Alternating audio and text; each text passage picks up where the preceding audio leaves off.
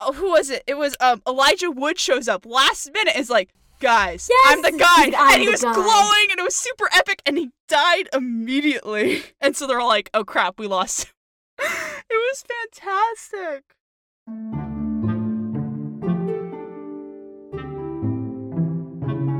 Greetings, travelers! Welcome back to Tales from the Enchanted Forest with your animal companions Fox and Sparrow. Sago, so good to be here. If you've been following us on Twitter at From Enchanted, then you will know that we have fallen from great heights to bring you this story. Some of us fell. Some of us know how to fly. Thank you very much. I, I don't want to brag, but I got some awards as a kid uh, of being a flyer, so I'm a bit of an expert. Wow, a bird that can fly. Yeah. What an exotic creature you are. Well, I have been told that I am a bit exotic. Um, I don't want to brag, but it's completely true. Our story today has been taken in part from Keller George, a Wolf Clan member of the Haudenosaunee Nation, who recounted the tale from his maternal great grandmother. But we also take into account variations of the myth from the rest of the Six Nations and folklorist Harriet Maxwell Converse. First Nation creation stories are rich in spirits, animals, and cycles. There are many variations on the same stories, but all of them are unique. This story comes from the Haudenosaunee or Iroquois First Nations, which include the Mohawk, the Oneida, Onondaga, Cayuga, Seneca, and Tuscarora peoples. We hope you are ready to fall for this story like we are. In the beginning, the earth was dark and covered in water. It was full of water animals like beavers, muskrats, ducks, and loons. Up above, there was another land where the happy spirits lived with the Great Spirit. This upper sky world had a massive crabapple tree with roots deep in the ground that the spirits used to hold council. Now, the concept of the Great Spirit is common in many different First Nation cultures, but not necessarily in all of them or in the same way. The Great Spirit ranges from a creator deity to a great mystery, or the concept of a great mystery. Would you say it's similar to the Norse mythology myth of Yggdrasil, the great tree of the whole world that connects the nine realms? So, the crabapple tree is kind of a gateway between the worlds, and it kind of does seem like it is one of those great trees that we talk about in different myths. So, the tree of life, the tree of knowledge.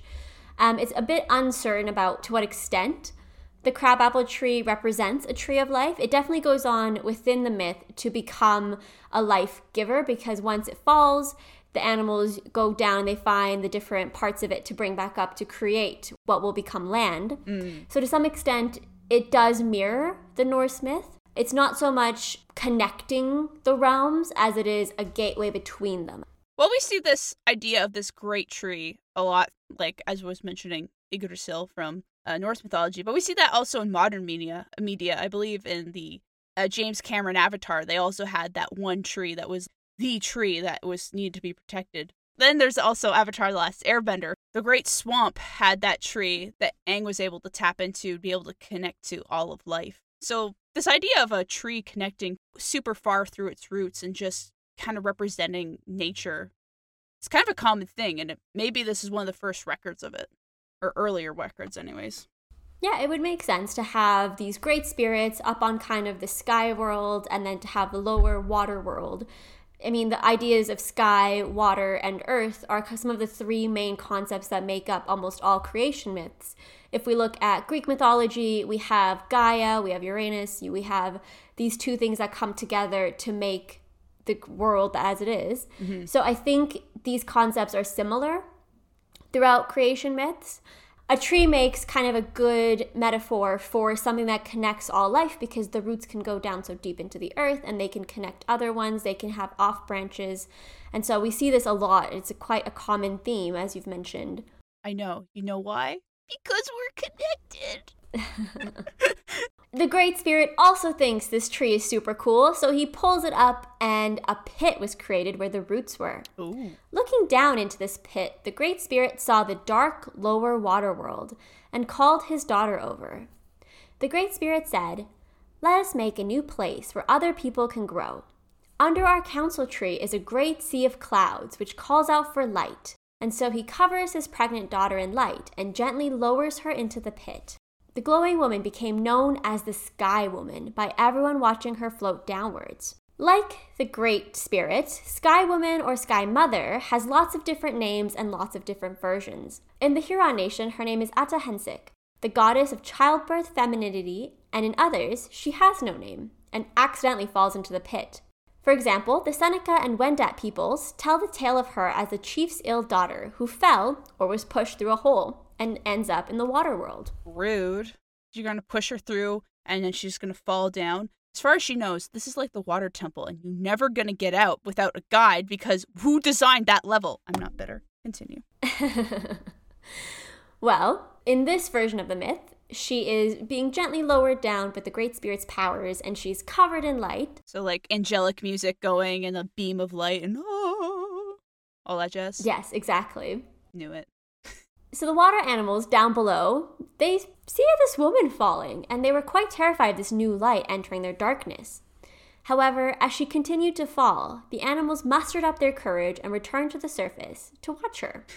but as they watched, the animals became more and more worried. Who was this woman and what would happen to her when she landed in the water? I mean, did she know how to swim? I have to imagine that there's at least a group of these animals who are starting to take bets like, I don't think she could swim. She's gonna just hit the water like a rock and poof, gone she is. And the others like, she she's probably gonna fly. I bet she's gonna fly. I'll put two fish down that she's gonna fly right before she hits the water. I imagine some bets were made and someone got rich that day and maybe their stock market crashed. I don't know. I think some guys were just having fun with this. You're not going to tell me all of these animals are super good and pure and like, yes, we all needed help. Like some of them are probably jerks and going, I can profit off of this. See, in the version of the myth we tell to our children and around the fireside, I think we will say, oh, you know, they all wanted to help and they were all worried. But I do agree that if we were to humanize the animals, some of them would be very freaked out, first of all, by her because they don't know who she is, they don't know what she is. She's the weirdest creature they've probably seen. And then secondly, they're probably trying to figure out why is she floating? Is this like is this what she's supposed to be doing? Is she supposed to land in the water and then she'll just keep going down? Uh, so it doesn't seem like there's much of a plan in terms of what's going to happen after she floats down. And it sounds like she's also floating for a while. Like they have time to discuss this before she hits the water. It's like one of those comic scenes when you see something falling and everyone panics and they realize, oh, it's, ta- it's taking quite a while. Maybe we'll just go grab dinner and then come back and finish the yeah. rest of this. I am a fan of when characters are falling, but then they're falling for way too long and they get bored. I think that happened in Spy Kids and Gravity Falls, and I was a big fan both times it happened. So was I. It's very Alice in Wonderland where she's going down the hole and she's going over and oh, and it's taking forever for her to actually land anywhere. And so at some point, you must get bored of falling. And then you're just chilling, waiting for your demise. I like how you went to Alice in Wonderland, the absolute classic and probably origin of that trope. And then I'm like, ah, Spy Kids. Well, I do remember it very like I do remember it fondly from Sky Kids. I'm Sky, Sky Kids, Spy Kids. I would watch that. I do remember it from Spy Kids because I think it was in the second one with the island of the weird creatures, and yeah. that was a fantastic movie. I think all those different creations and the animals and like the mashups they had, oh. the zoo was so strange. And then for them to use it again in the um, oh, do they? I can't remember. Do they show up in the third one? They show up at, right at the end. Yes, the cameo.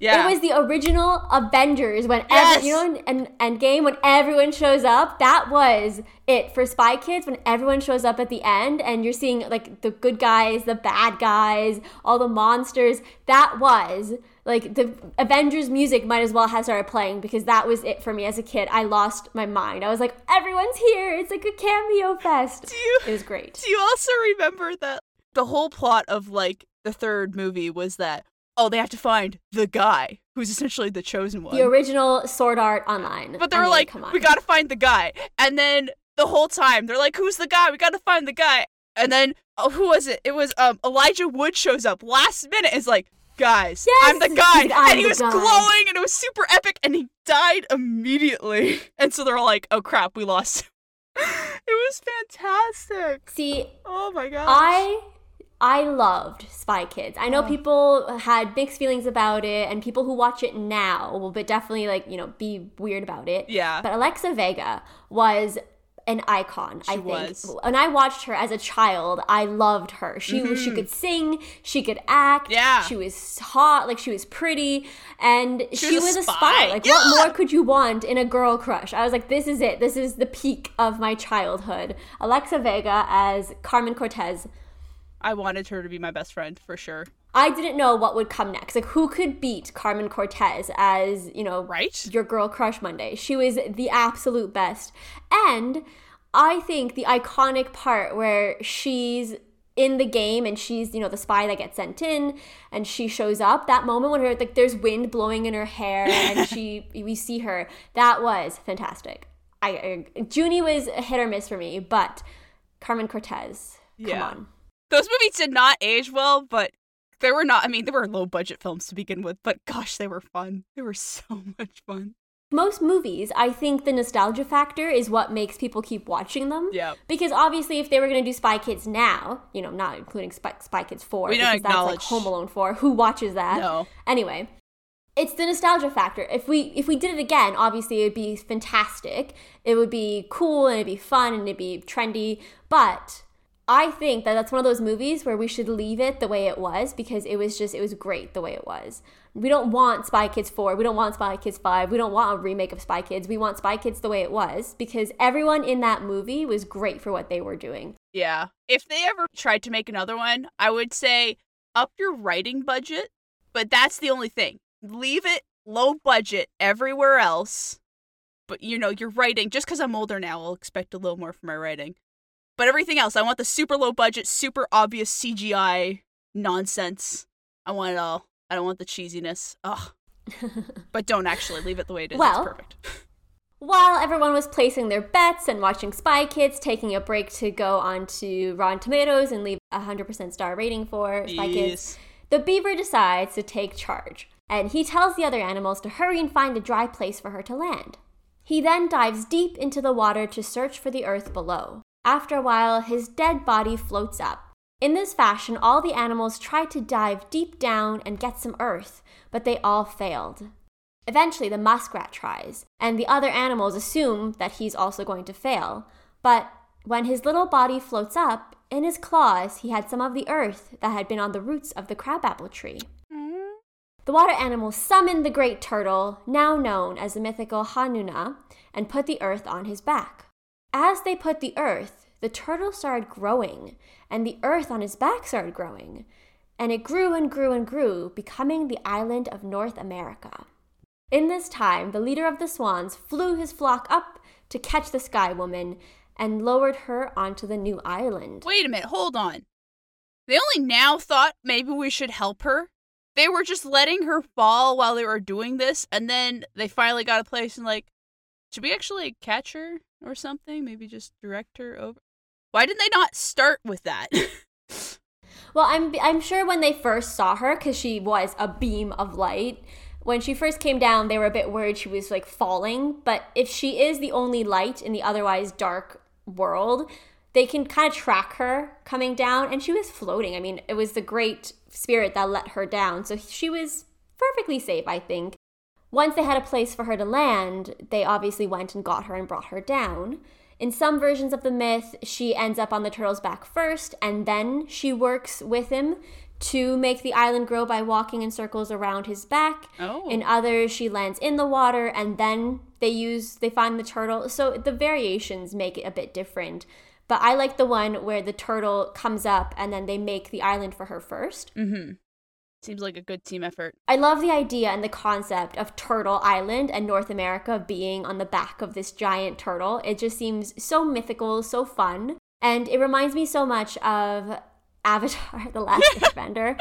Our favorite shout out Our on this favorite. show is obviously always Avatar. Yeah. But the lore of Avatar The Last Airbender is so complex and so cool. I remember watching and seeing the lion turtles in Avatar and being like, well, that's a bit weird. Why didn't they go more into that? And then they do it in Korra, and it's mm-hmm. fantastic to see the evolution, how they were the originators of the bending.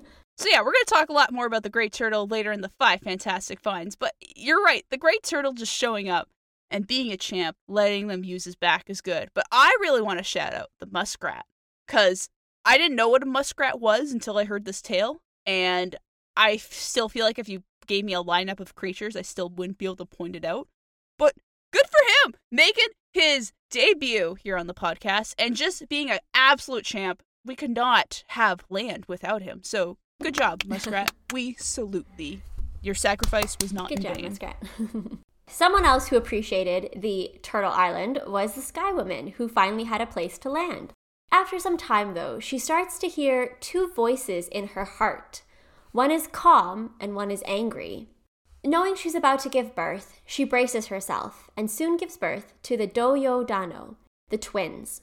The first twin was the good spirit, called Hagwe Dio, or in some traditions, sapling.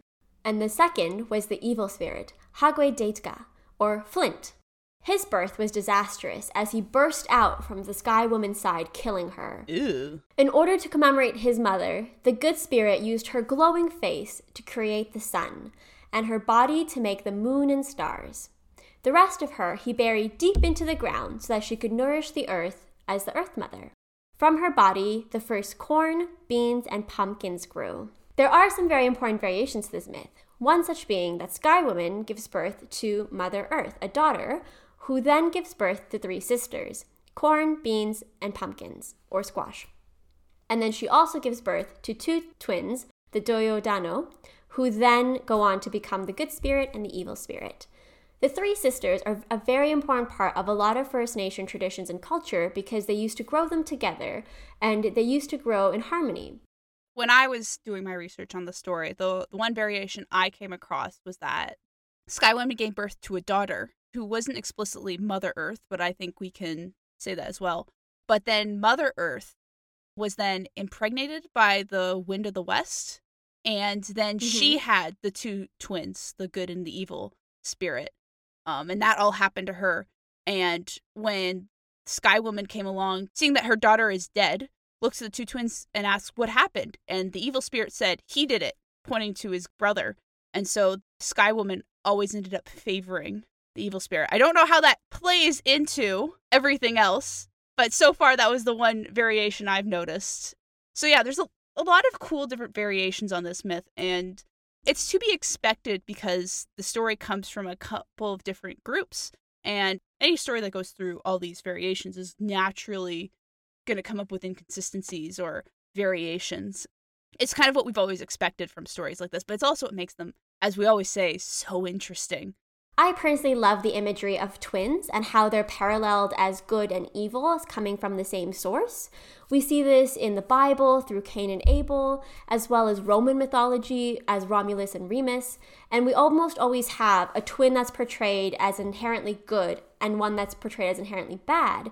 But we always remember that they're twins and so they come from the same. They both have good and evil within them. It's just the one that they show that becomes their defining characteristic. You're absolutely right. These stories of twins are really interesting. We see them a lot in a bunch of different traditions and religions. But I think the reason for that is because we see two different entities come at the same time twins, identical twins, they look the same, they genetically same, but they're not the same person at the end of the day. They are two different individuals. The idea of twins gives us the feeling that these are two different paths one could take. I really believe that when we use twins as imageries, it really to show that people are capable of great good and great evil. While we have two people come from the same source, we can see they're making drastically different decisions in their life that leading them down different paths. So I think that's why twins are so fascinating because you look at them and think, well, I could go down this road and be good, or it could be bad. Obviously, those are two extremes, but it's really at the end of the day we're thinking about is could I be different? Could I born as I am with what I was given, can I be different than what I am right now? I agree. And I think one thing that we miss a little bit from these creation stories where we have twins is that they almost they're given their goodness or badness right off the bat. Like we mm-hmm. know right off the bat from here that Sapling is going to be the good twin and Flint is going to be the bad twin. So I wonder if in some sense when we have these stories with twins and we acknowledge that they could be both. They could have the potential to be both. That we don't just shoehorn them into these slots and make it so that one is inherently good, one is inherently bad, and that's all there is to it. Um, obviously, these are creation stories, they're mythology, so there's going to be hyperbole, there's going to be things that are exaggerated for the sake of the story. And in some stories, you need to have this conflict between good and evil personified. And that's what all these stories are really is we have good and evil and we personify in ways that we can understand as people. So we make them human. So in this way, in this kind of shoehorned way, the two spirits set about the world, where the good spirit created trees, land animals, springs, and rivers, but then the evil spirit tainted them with thorns, poisonous fruits, and reptiles, and dangerous currents. When the good spirit made the sun out of their mother, the evil spirit made the night. It's kind of like Thor going around being all happy go lucky, and then Loki coming around and making, like, magicking thorns onto the creatures he's made and for the record, you were talking about the Marvel Thor and Loki, right? I was I was 100% talking about the Marvel Thor because Thor from Norse mythology is not that great of a guy oh and my he definitely gosh, does not no. have the luscious locks that Thor from Marvel does. So we have Marvel Thor, which is always portrayed as this good guy, the good brother, always wants to be, you know, wants to be friends with Loki, and then we have real Norse Thor, who is not that great of a guy, kind of a butthead. But yeah, so for clarification purposes, I am referring to Golden Luscious Locks Malibu Barbie Thor from Marvel. One day we're gonna play the 2018 God of War game together, and we're gonna see the way they portray Norse mythology, and you're gonna be a lot more happy because they do a much better job than Marvel of portraying how they actually would be. See, I love it, but I love all the different takes we have on it. I mean, obviously, Yes. I'm not going to go around saying Marvel Thor is Thor Odin's son is exactly as he's portrayed, but Okay, but I, it's nice to have different variations. but I do have a legitimate question here. So Mhm. you say that the evil spirit created night because the good spirit made the sun, but wasn't it dark to begin with? The good spirit put the sun and the moon and the stars in the sky. Does it feel like night just naturally kind of happened with the the rotation as it was? Like it feels like he took credit for something that just happened as a result of him adding light. It might be then this story specifically, they portray it as he made the night by refusing to have the sunlight hit his area. Okay. Um, in some other variations, they have it that he's banished to that side specifically because the sun won't touch that area, so the light won't touch it. So it's a bit more sinister on the side of the good, air quote, spirit. Um, in others, him and the Sky Woman, so the grandma at this variation, of course, they retreat to that area as a place to be away from the good spirit. So it depends on which version you read, but it could be read that he makes the night by refusing to have the sunlight touch his area, or it could be portrayed as him choosing to go to the area where there is no light. Um, or the more sinister one, obviously, which is he was banished, which is never a good thing when you banish the twin because then the twin becomes evil yeah. by default. As we see in stories or TV shows or movies, when you banish someone to the darkness, they tend to become dark. Yeah, it's always a question, right? Of does that banishment is the thing that makes them dark, or were they already on that track anyways? This just accelerated the process. I think everyone's still capable of good and evil. It's just a matter of what choices you make. But at the end of the day, he's kind of been labeled as the evil spirit. So, you know, if that's what your name is, you're kind of gonna lean into that a bit. You gotta do what you gotta do. He needs to rebrand himself. That's what he needs to do. Go on a whole I'm not the evil spirit anymore. I am a guru of this product and I'm just gonna promote that. Well, that's the entire argument of nature versus nurture, right? I mean, you have one brother who's called sapling, and that means that he has potential to grow and to be something big and to give life. And then you name another brother flint, or something that can have, cause a spark. And that spark doesn't necessarily need to be bad or cause a fire that causes destruction. It's just what we've named him. And so it kind of becomes a contrast of are people who are born with more, I guess, darker tendencies, are they born that way? Can we collectively just say as a group that when people do bad things, they were born that way? Or did we do something to cause them? Was there some trauma in their life? Was there something that happened to them that made them this way? Um, Obviously, with Sky Woman, we hear that in her heart, she hears a calm voice and an angry voice. I mean, if you just came out into the world and you end up killing your mother, you'd be a bit angry. Uh, so maybe it was just some mom issues. the prophecy. It's a self. It might be one of those like self fulfilling prophecies where because you've thought about it so much or you've decided this is the way it's going to go, that it ends up happening. I also just think names in of themselves that does shape a lot about a person.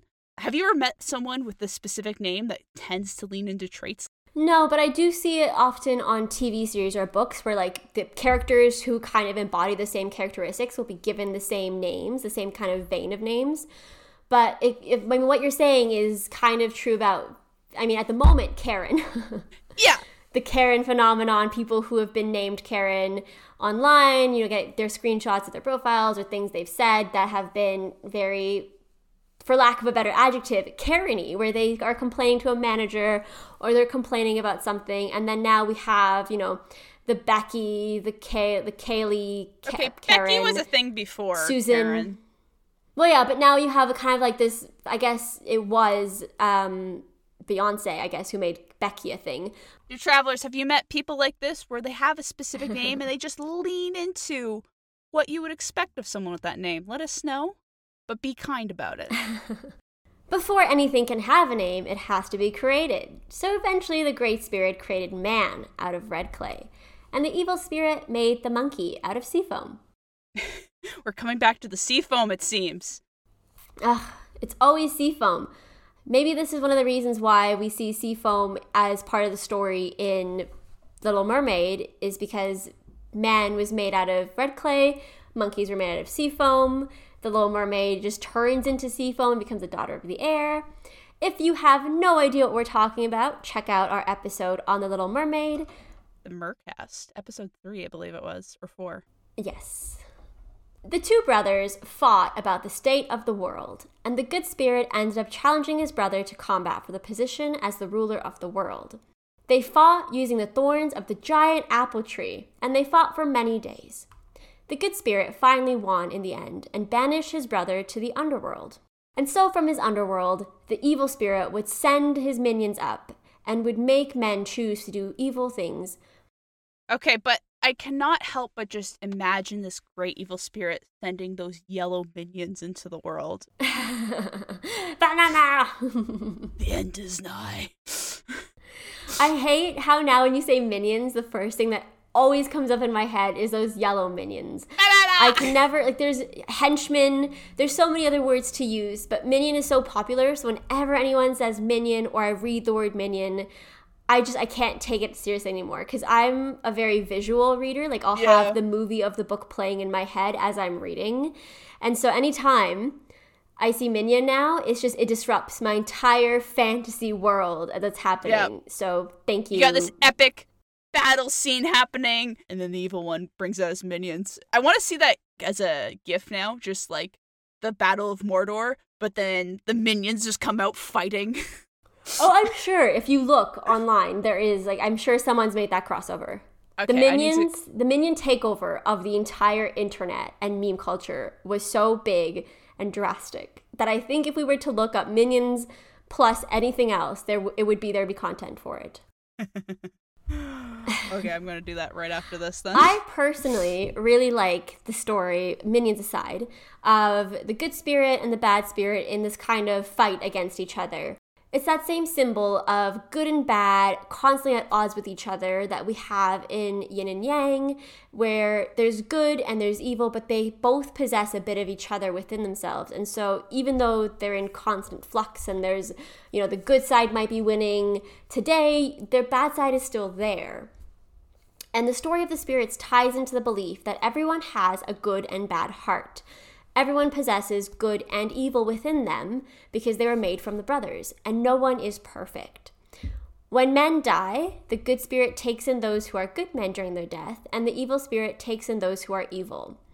I think the key thing here is that during their death, which implies that we're operating on the basis of nurture versus nature, because in your nature is both. So it's up to you to change and choose who you want to be. I think this is something that comes up a lot, not just in First Nation mythology, but in a lot of mythology. So I think the important part is that during their death, so it shows that men can choose to change. And it's not just about who you are at your conception or what you are by nature, it's about what you are by nurture. So if you rise with your community to become someone who is a good man and you do something evil, that's not going to be held against you because people know that you have both inside of you. And I think that's something that comes up in a lot of different First Nation tales where we see people who are good decide to actively choose to keep being good, or people who have done something evil choose to do good after it. It's not mm. who you are, it's fixed. It's not a timeline of, I am just evil and I'm going to do evil things throughout. I'm just going to be like the villain of this story.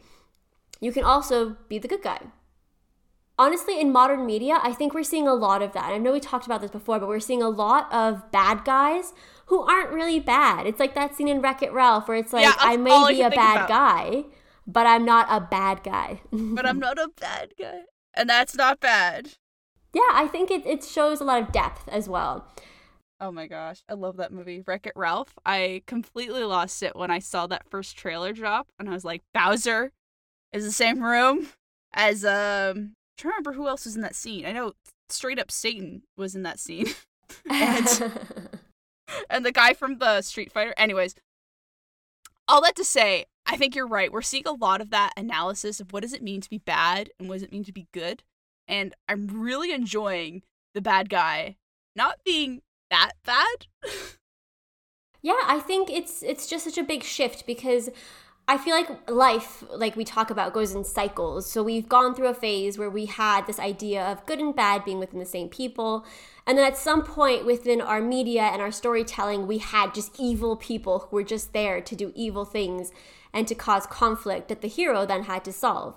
And now we've kind of shifted our mindset in storytelling again, where we want these vibrant stories of people who aren't all bad and people who aren't all good. We want very nuanced characters. And I think in, if we're talking about cycles, eventually we're going to have to go through the cycle again where we go and see just characters who are pure evil for the sake of being evil. And a lot of it does come from, I guess, just humans because we want new things, we want to always push the boundaries.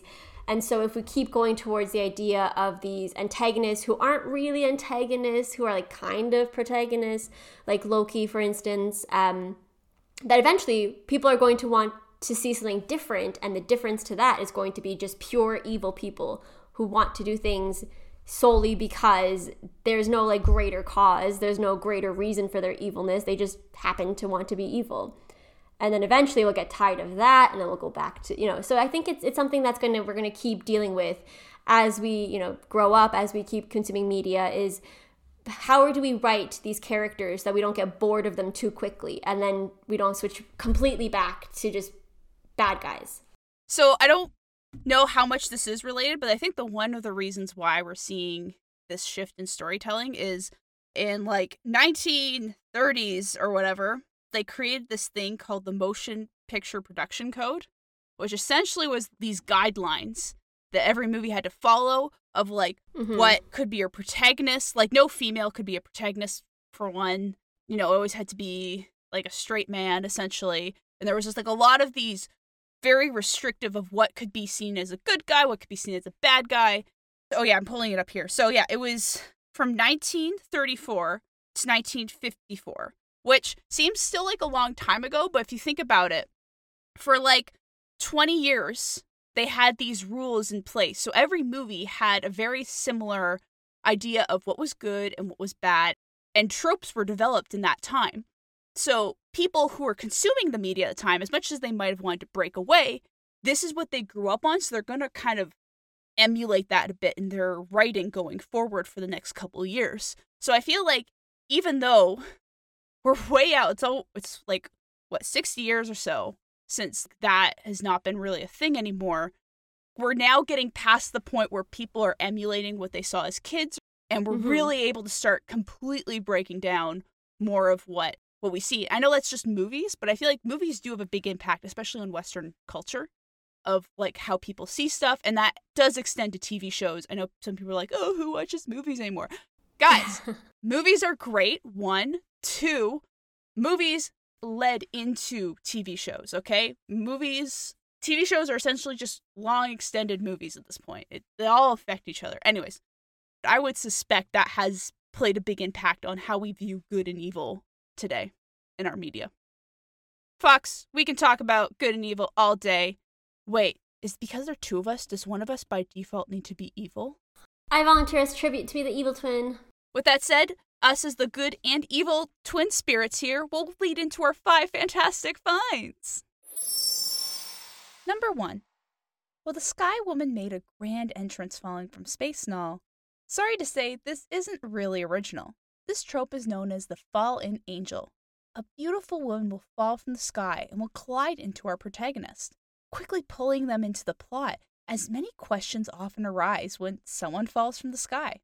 Sometimes they are divine, like Sky Woman, and they are literally falling from the heavens.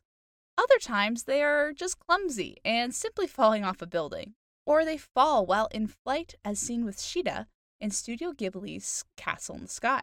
But the fall is not always graceful, nor do they need to directly make contact with the protagonist when they land.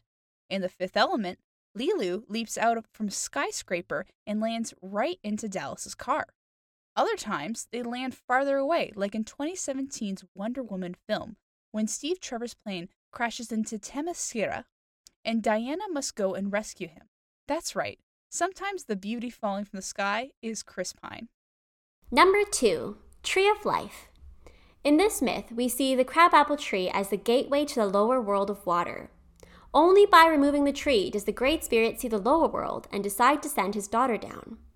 The tree does not die in most versions of this tale. Specifically, in some, the tree also falls down the pit and becomes the basis of the earth that grows on the turtle's back.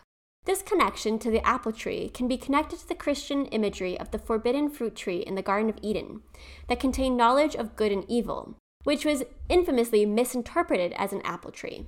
Trees of life and knowledge form a popular mythical archetype and center of power, life, immortality, or knowledge. Some other examples include the Norse tree Yggdrasil that Odin hung upside down off of in order to obtain knowledge, the tree of eternal life from the Epic of Gilgamesh, and the Persian Gaokerena, which gave immortality. Number three. Why can't divine brothers just get along? Maybe because they are inherently different and they have a twin complex? Were they fighting in the womb? Or is it simply poetic for one to manifest as the embodiment of light, order, and all things good, while the other represents darkness, chaos, and evil. Either way, it is a common theme in stories for there to be a constant battle between the forces of good and evil.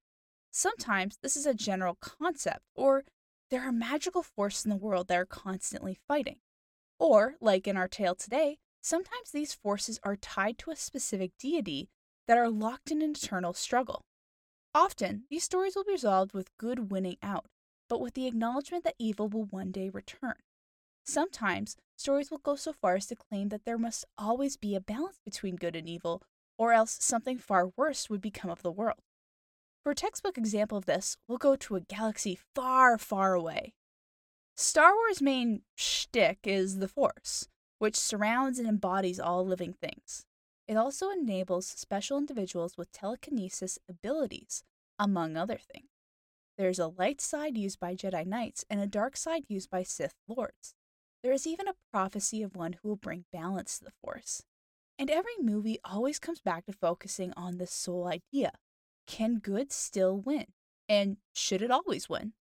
In the first trilogy, we see the result of Jedi, the light side, becoming complacent in their time of peace. In the original trilogy, we can see the result of darkness and evil taking hold of the galaxy when there is so little light to counteract it. And the third trilogy, well, we see what happens when there's no clear vision for a franchise. All that to say, Star Wars is a very clear cut example of examining those themes of light and darkness, good and evil. Number four creation stories. Creation myths tell the story of how a people and a world came to be. Through oral storytelling, a lot of First Nation stories mix science, historical events, natural phenomena, and community. We have stories from the First Nations that describe constellations, climate change, human nature, survival, and so much more.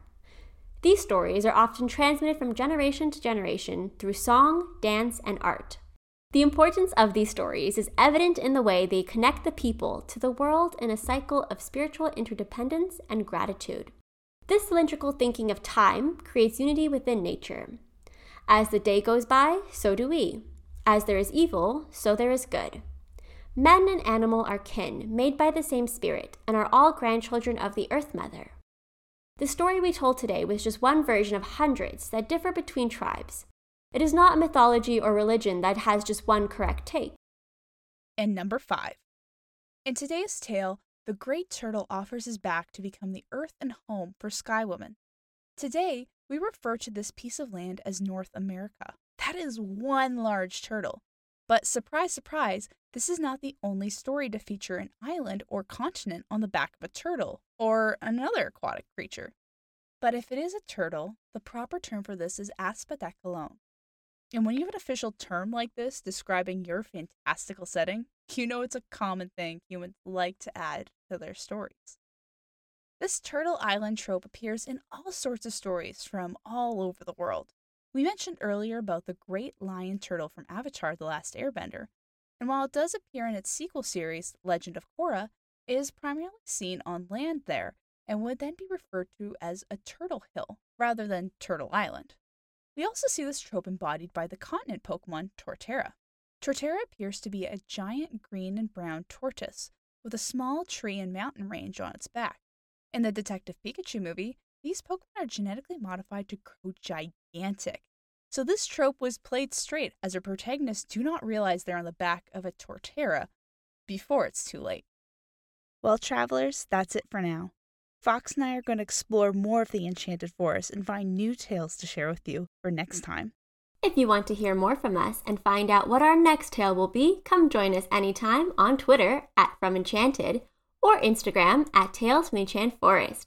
Or if you're old school like Sparrow, you can email us at talesfromtheenchantedforest at gmail.com. We'd love to hear your questions, comments, and suggestions, so if you have anything to share, please don't hesitate. And remember, travelers, if you enjoyed what you heard today and what we do here, please give us a review on whatever platform you use to listen to your podcasts. It helps the podcast grow and reach new travelers to join us on these adventures. Thank you so much, travelers. And remember, there's always a place for you in the Enchanted Forest.